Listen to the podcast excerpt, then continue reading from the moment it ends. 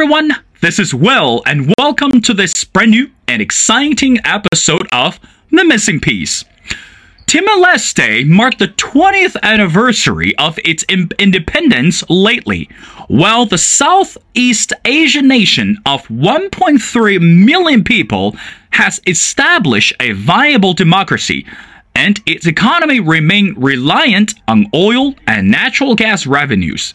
Now, if you follow our show, that you know we have been addressing the political and economic changes among the nations in Southeast Asia. However, Timor-Leste is one of the critical nations that often being overlooked, not intentionally, but because of any other reasons. And we're going to find out why today. But meanwhile, back in 2002, China was one of the few countries officially acknowledge the establishment of the country, and since then, under the Belt and Road Initiative, the two countries grew much closer than ever. Now, join our show today. It's our distinguished guest. It's Randy Mulyanto. Now, Randy cu- currently covers Indonesia and Timor Leste for media outlets in the Asia Pacific region and beyond. Randy was a Taiwan correspondent following the latest development out of mainland China and Hong Kong. And Randy has interviewed the Timorese foreign minister on Dili's ties with Beijing, met Chinese economic migrants in the region and reported on Timor-Leste 2022 presidential election profiled Timorese youth born after 1999 referendum and more. Now, without further ado, Randy, welcome to the Missing Piece. Now, Randy, let's Thanks. get to um, our first question. Again, you were the reporter that covered 2022 presidential election in Timor-Leste. Can you tell us what kind of political system and also economics structure is currently running in this country? Thanks so much, Will, for having me. It's an honor to be on this show. Um, well, Timor-Leste actually has a semi-presidential system, meaning that it has a president as the head of state and the prime minister as the head of the government. And this year's election, well, there were two rounds, right? The one in March and the one in April, with the current president Jose Ramos Horta basically uh, winning the second round uh, of the election. Um, so, with regards to that, well, it is very interesting indeed because Timor, because Timor Leste just basically went through the fifth election. You know, it's a young democracy in Southeast Asia. Mm. It's even Asia's newest state. And yeah, politically and socially, it's a very interesting time indeed to pay attention to what this country has to uh, develop and undergo, basically, in itself. But you know, Randy, it's so interesting. Again, um, as a former international journalist, I, I also travel extensively to a lot more countries in Southeast Asia. But again, as I something mentioned in the intro, Timor Leste it's one of the critical countries in Southeast Asia. But why this country it's often being overlooked by other regions. So in other words, this country cannot or should not be underestimated politically or also economically. But how often, I mean, how come that we have not heard or seen anything from the media perspective regarding this country's political or social changes?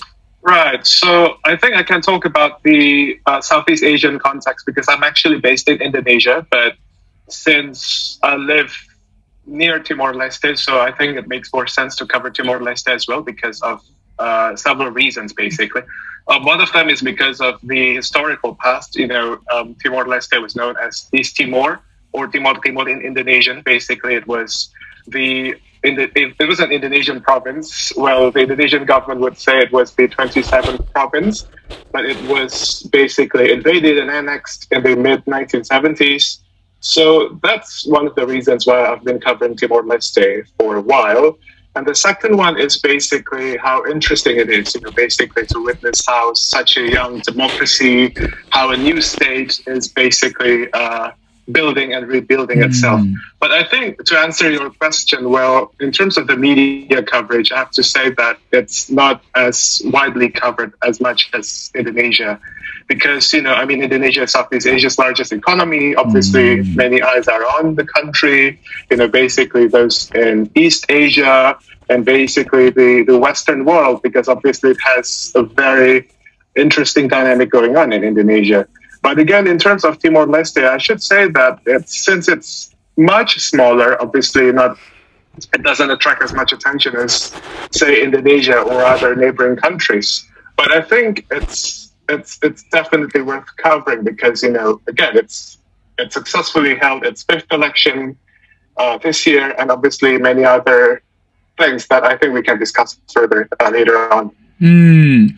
Randy, I want to refer to something that another article that also I find out, and again regarding this recent election in Timor uh, Leste. And within the article, the current president says that, a quote, we, I mean, as, as the nation, do not have extremist politics or extremist ideologies, left or right. We do not have ethnic religious conflict, and end quote. So, from your perspective, again, as a sitting president, that to proclaim such bold and confident statement, what does that mean? So, in other words, how should we understand that this country does not have extreme politics or extreme ideologies? How does that even work today under today's globalization? Right. Right. I think I think we have to we have to remember that again Timor Leste is a young nation. It's it's basically just celebrated two decades of independence restoration, you know, after the bloody occupation, basically, and the Portuguese colonization. So again, we have to remember that um, this country has basically gone through a lot. You know, mm. basically the the Portuguese domination and then the Indonesian occupation, and then it suddenly has emerged into a young nation. You know, that's basically part of its identity that is being being Timorese.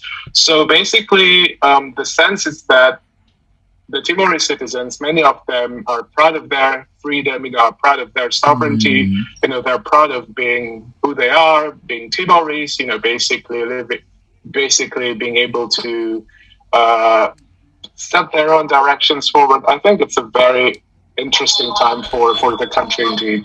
Mm. Randy, I want to get to the next question related to one of the largest economies in the world today, which is China. Again, as I mentioned in the intro, back in 2002, China was one of the few countries officially acknowledge and recognize the full establishment of the country of Timor-Leste. So which means that signifies the beginning or initiative of the relationship between the two countries. And also, previous president and also the current sitting president both expressed the strong desire to support China under this Belt and Road Initiative. Now, the question directly to you, Randy, is how does that benefit the country itself, and why such a country only with 1.3 million people would like to be activated in the China region?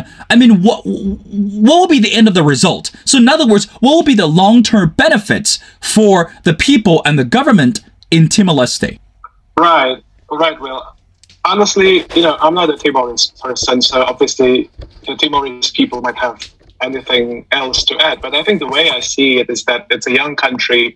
You know, it basically went through again a bloody occupation. You know, basically it went through a scorched earth policy. You know, the Indonesians basically destroyed much of the infrastructure, much of the uh, territory after they lost the 1999 UN referendum. So, meaning that they no longer had the sovereign rights to control the territory. So they were obviously ashamed of it, and well, the territory were, was basically made into ruins. I mean, not every single of the territory, but obviously went through heavy destruction. You know, so as a young country, you know, logically speaking, you know, I think it's very, very rational if you want to engage with as many countries as possible. And obviously, China is one of them. You know, if you travel to the capital, Dili, you could see basically it has a huge embassy compound there. You know, it has a huge, uh, significant interest there. You know, basically um, tens of uh, Chinese companies have, have invested there, have, have developed their infrastructure there.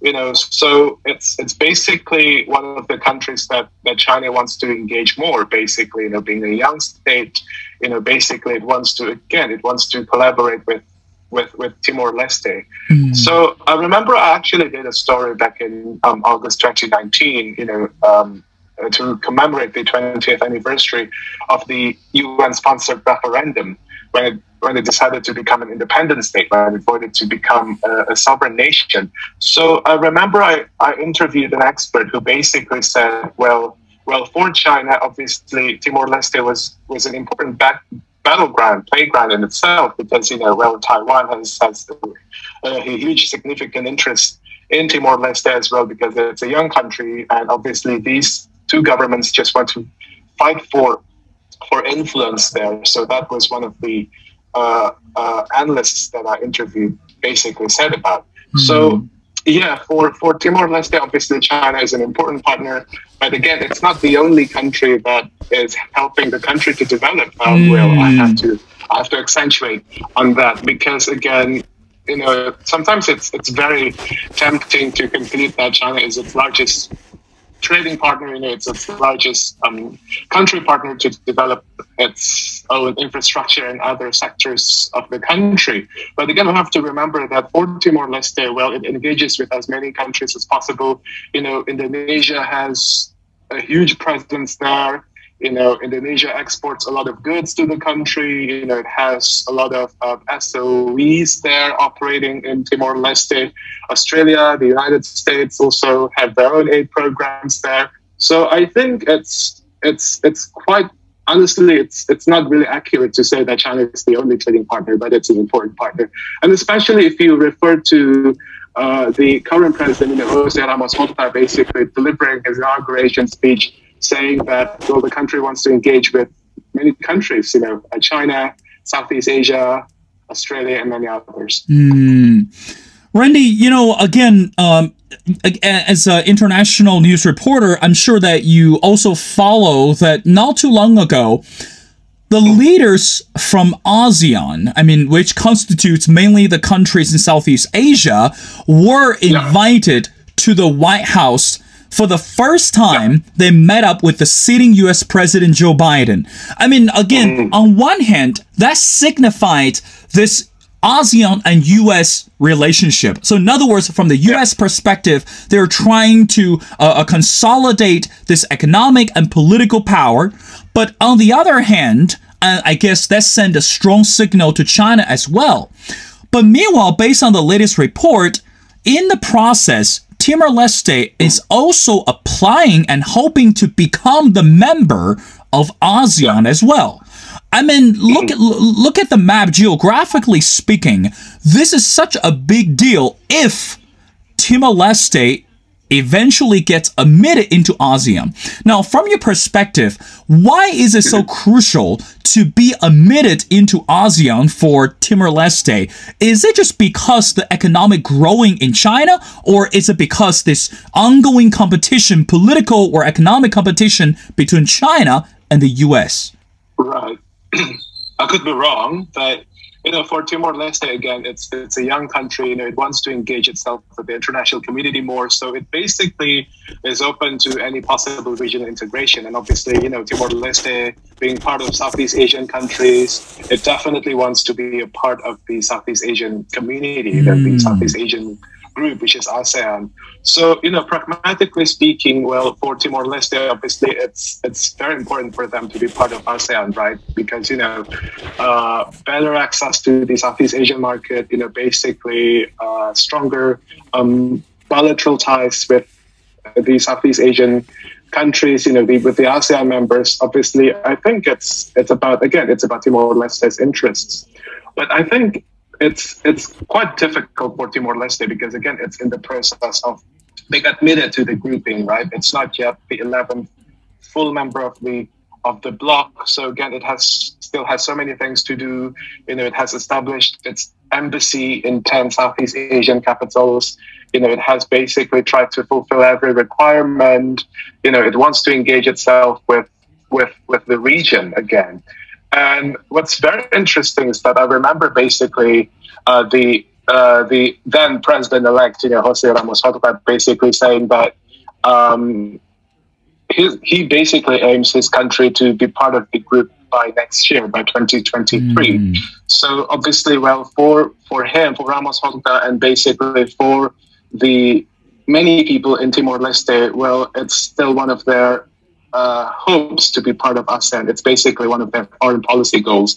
Because again, as a young country, you know, you have to basically, you know, explore yourself, you know, basically further your economic integration. And I think basically the reason why it wants to join ASEAN is because it wants to realize its own, um, basically, you know, dreams and interests. And I don't think it's definitely uh, related to the uh, current uh, ongoing U.S.-China feud, basically. Well, but Randy, in reality, let's be more realistic. That even though a country only with 1.3 million people, but again, in order to become part of the ASEAN, you have to really show what you are able to contribute to this organization. So, uh, I mean, you, you keep on mentioning this is my following question, but we can get to this later on. But you keep on sure, saying sure. this is a new country. So, for such a young country or for such a, a, a young nation, what what will Timor Leste contribute to ASEAN in the long run if this country were to be admitted into ASEAN? Right, right. Well, honestly, that's that's that's a good question because economically speaking, well, its its GDP is lower than most of the uh, Southeast Asian countries. Even it will be difficult, right, for Timor Leste to basically catch up with with other countries. Mm. Uh, you know, in terms of the GDP, in terms of the economic size, so I think economic-wise, Timor-Leste still has a lot of things to do to catch up on. Mm. But in terms of what it can contribute, I think it's basically its values. You know, its democratic values. You know, it has basically successfully held its elections. You know, despite its young democracy, despite its violent past. You know, and I remember basically the country. I remember so so during the UN General Assembly, uh, the Timorese representatives abstained from the, um, you know, basically from the poll on, on Myanmar. But again, the country somehow retracted its position. You know, basically, it was it was. I, I, I must not say it's quite shameful. It was shameful, but I think it was it was some sort of you know they uh, you know basically backtracked on on the abstain vote. So I think in terms of what Timor Leste can contribute, again, I'm not a Timorese. I'm sure that the Timorese people will definitely have a stronger mm. uh, say in this. And definitely, they know their country better. But I think it's again, they could basically position themselves as a democratic nation, you know, as a politically stable nation. You know, its people are keen to engage with the region more. You know, its government is keen to work with the uh, these Southeast Asian countries more, with the bloc more. So I think basically those are the things that I'm sure Timor Leste will be happy to contribute to once it's admitted as uh, a full member. Now, um, Randy, I want to get to the next portion of the conversation regarding the younger generations in Timor Leste. And we know mm-hmm. across the continent, younger generations today, if we look at around the uh, the world, and also along with the ongoing political and social changes. Young people today, they are trying really hard to push the political and social and cultural agenda. Now, yeah. going back to what you say about Timor Leste, again, you keep mm-hmm. on saying that this is such a young democracy, this is such a young country. But to me, how should we understand the role of younger generation today in Timor-Leste? So in other words, in order to push or to maintain this p- political and social stability, how significant for younger generations in Timor-Leste to continue to play an active role? That's the first question. And the second question is, what motivated the younger generations in Timor-Leste to participate such critical event, such as the presidential election? Right. Well, well, for for the younger Timorese, I mean, we have to we have to be aware of the existing um, generation gap. So the seniors, they're basically once grandparents grew up in the Portuguese era, so obviously they were educated in the Portuguese system. You know, they spoke Portuguese. You know, basically they saw themselves as part of the empire. You know, mm. basically as, as, Portuguese subjects. And then fast forward a few dec- decades later, you know, basically one's parents, the Timorese parent, Timorese parents, well, uh, they, they grew up under the Indonesian rule. So they were technically Indonesian citizens. You know, basically they some of them might say they were oppressed. You know, some of them might say that they were trying to become an independent entity. Mm. You know, basically they would say that they they experience a lot of things under the Indonesian rule. But again, obviously they were educated in the Indonesian system. But moving to the 21st century, you know, they they became an independent country, you know, free from the international help, you know, technically free from the UN administration. They are basically able to run their own country by themselves, by the Timorese. And I think it's basically the fact that, you know, basically the Timorese who are now in their 20s, and especially who were born after the 1999 referendum, you know, they see themselves as Timorese and they believe that they actually hold the key to their country's future. And I think obviously with that belief, with that confidence, you know, they will basically do whatever they can to basically, you know, help their country prosper. I think that's basically the impression that I got from from the time I did this Al Jazeera story on, you know, four Timorese youths who basically, you know, uh, wanted and still want to basically help their country progress in their own ways, you know, basically introducing Timor-Leste to the Indonesian people, you know, introducing Timor-Leste to the Portuguese-speaking communities, for example, you know, those who want to make sure that uh, fellow Timorese citizens know their laws more. So obviously with that confidence, I think it's very important that we have to note that many Timorese, they do have the confidence, obviously they do have the will, they do have the uh, basically the willingness to basically help their country um, prosper, progress, you know, whether economically or or idealistically, you know. But again, obviously, like many other countries, there are also again some youngsters who just don't bother about it, Mm. right? So I think I think we have to know that again, these Timorese people, obviously, based on their generational background, you know, based on their um, willingness to basically engage. Yeah, I think obviously we can see that many Timorese youths will basically, you know, try to change the political landscape. But again, in terms of um, the the how basically the youth involvement in politics, I think again it's it's it's I think it's quite early to say because again it's it's just 20 years old. You know, it's just restored its independence two decades ago. You know, basically we we saw old familiar faces, basically the candidates, the challengers who are basically related to the um, Timorese struggle against the Indonesian occupation. So again, we have to know that for some people, well, the faces on the ballot papers were basically the people that they were familiar with. You know, I think it's it's quite interesting and it's quite evidence basically uh, as to the uh, two leading candidates in the second round of the mm. Timorese election. You know, the, the then president, you know, um, Francisco Guterres Luolo, and the challenger Jose Ramos Horta, the Nobel Peace Prize winner.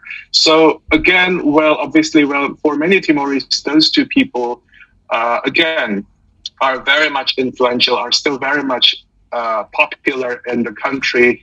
But obviously, you know, uh, there were also many other candidates and basically many other challengers, you know, basically. But again, they did not uh, score as many polls as they would have wanted to basically mm. become the next president of the country.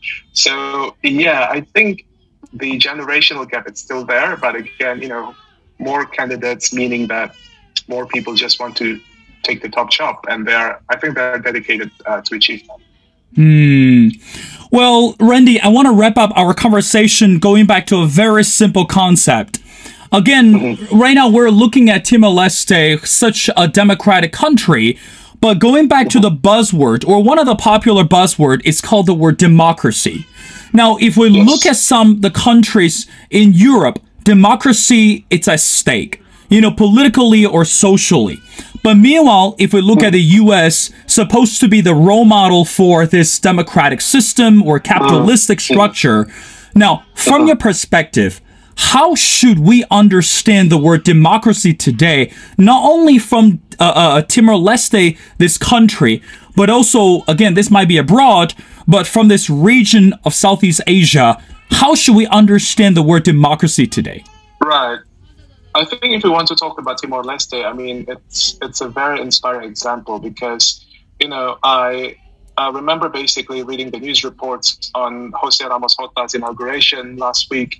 You know, basically his opponent, the then president Luolo, basically embraced Ramos Horta. Either he didn't challenge the results, and he basically accepted his defeat. And I think that's that's very inspiring. You know, that somehow gives you the idea that okay, we might be, we could be rivals in the election, but again, I admit that, that I lost, and I just want you to take the lead, basically, to, you know, to to take the country forward. I think obviously the, you know, basically we didn't, see, you know, violence, you know, basically um, chaotic post-election results, just like what we saw in Indonesia back in 2019. I think it's it's inspiring. I mean, how a young country, you know, forget how how such a young country tries to build and rebuild itself mm. again. It's, it's becoming a role model. You know, even if you look at the Economic Intelligence Unit's um, uh, demo- democracy index uh, in 2021, you know, you saw that uh, it's basically the second most democratic country in Southeast Asia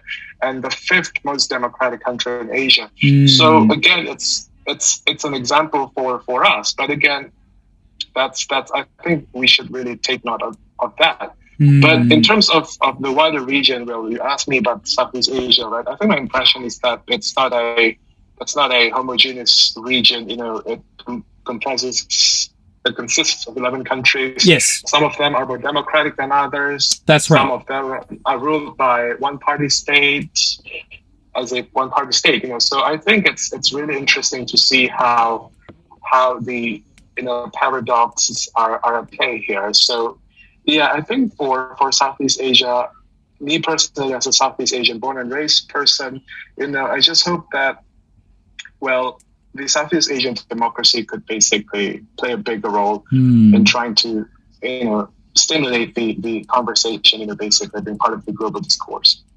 Well, Randy, I have to say I couldn't agree with you more. And I think after uh, the leaders from ASEAN uh, met up with uh, the sitting U.S. President Joe Biden, and I hope this concept of democracy will continue to be well protected and well preserved. Well, ladies and gentlemen, I am talking and speaking to Randy Mulyanto, and Randy currently covers Indonesia and Timor-Leste for media outlets in the Asia Pacific region. And back in 2022, he also covered this presidential election and profiled Timorese youths born after 1999 referendum and more. Randy, thank you so much for taking your time to join the show. It's been a pleasure of speaking to you, and we love to com- uh, keep in touch and have you back on the show as we continue to uh, discover more political and social changes within Timor Leste, such a young and vibrant nation. Thank you, Randy.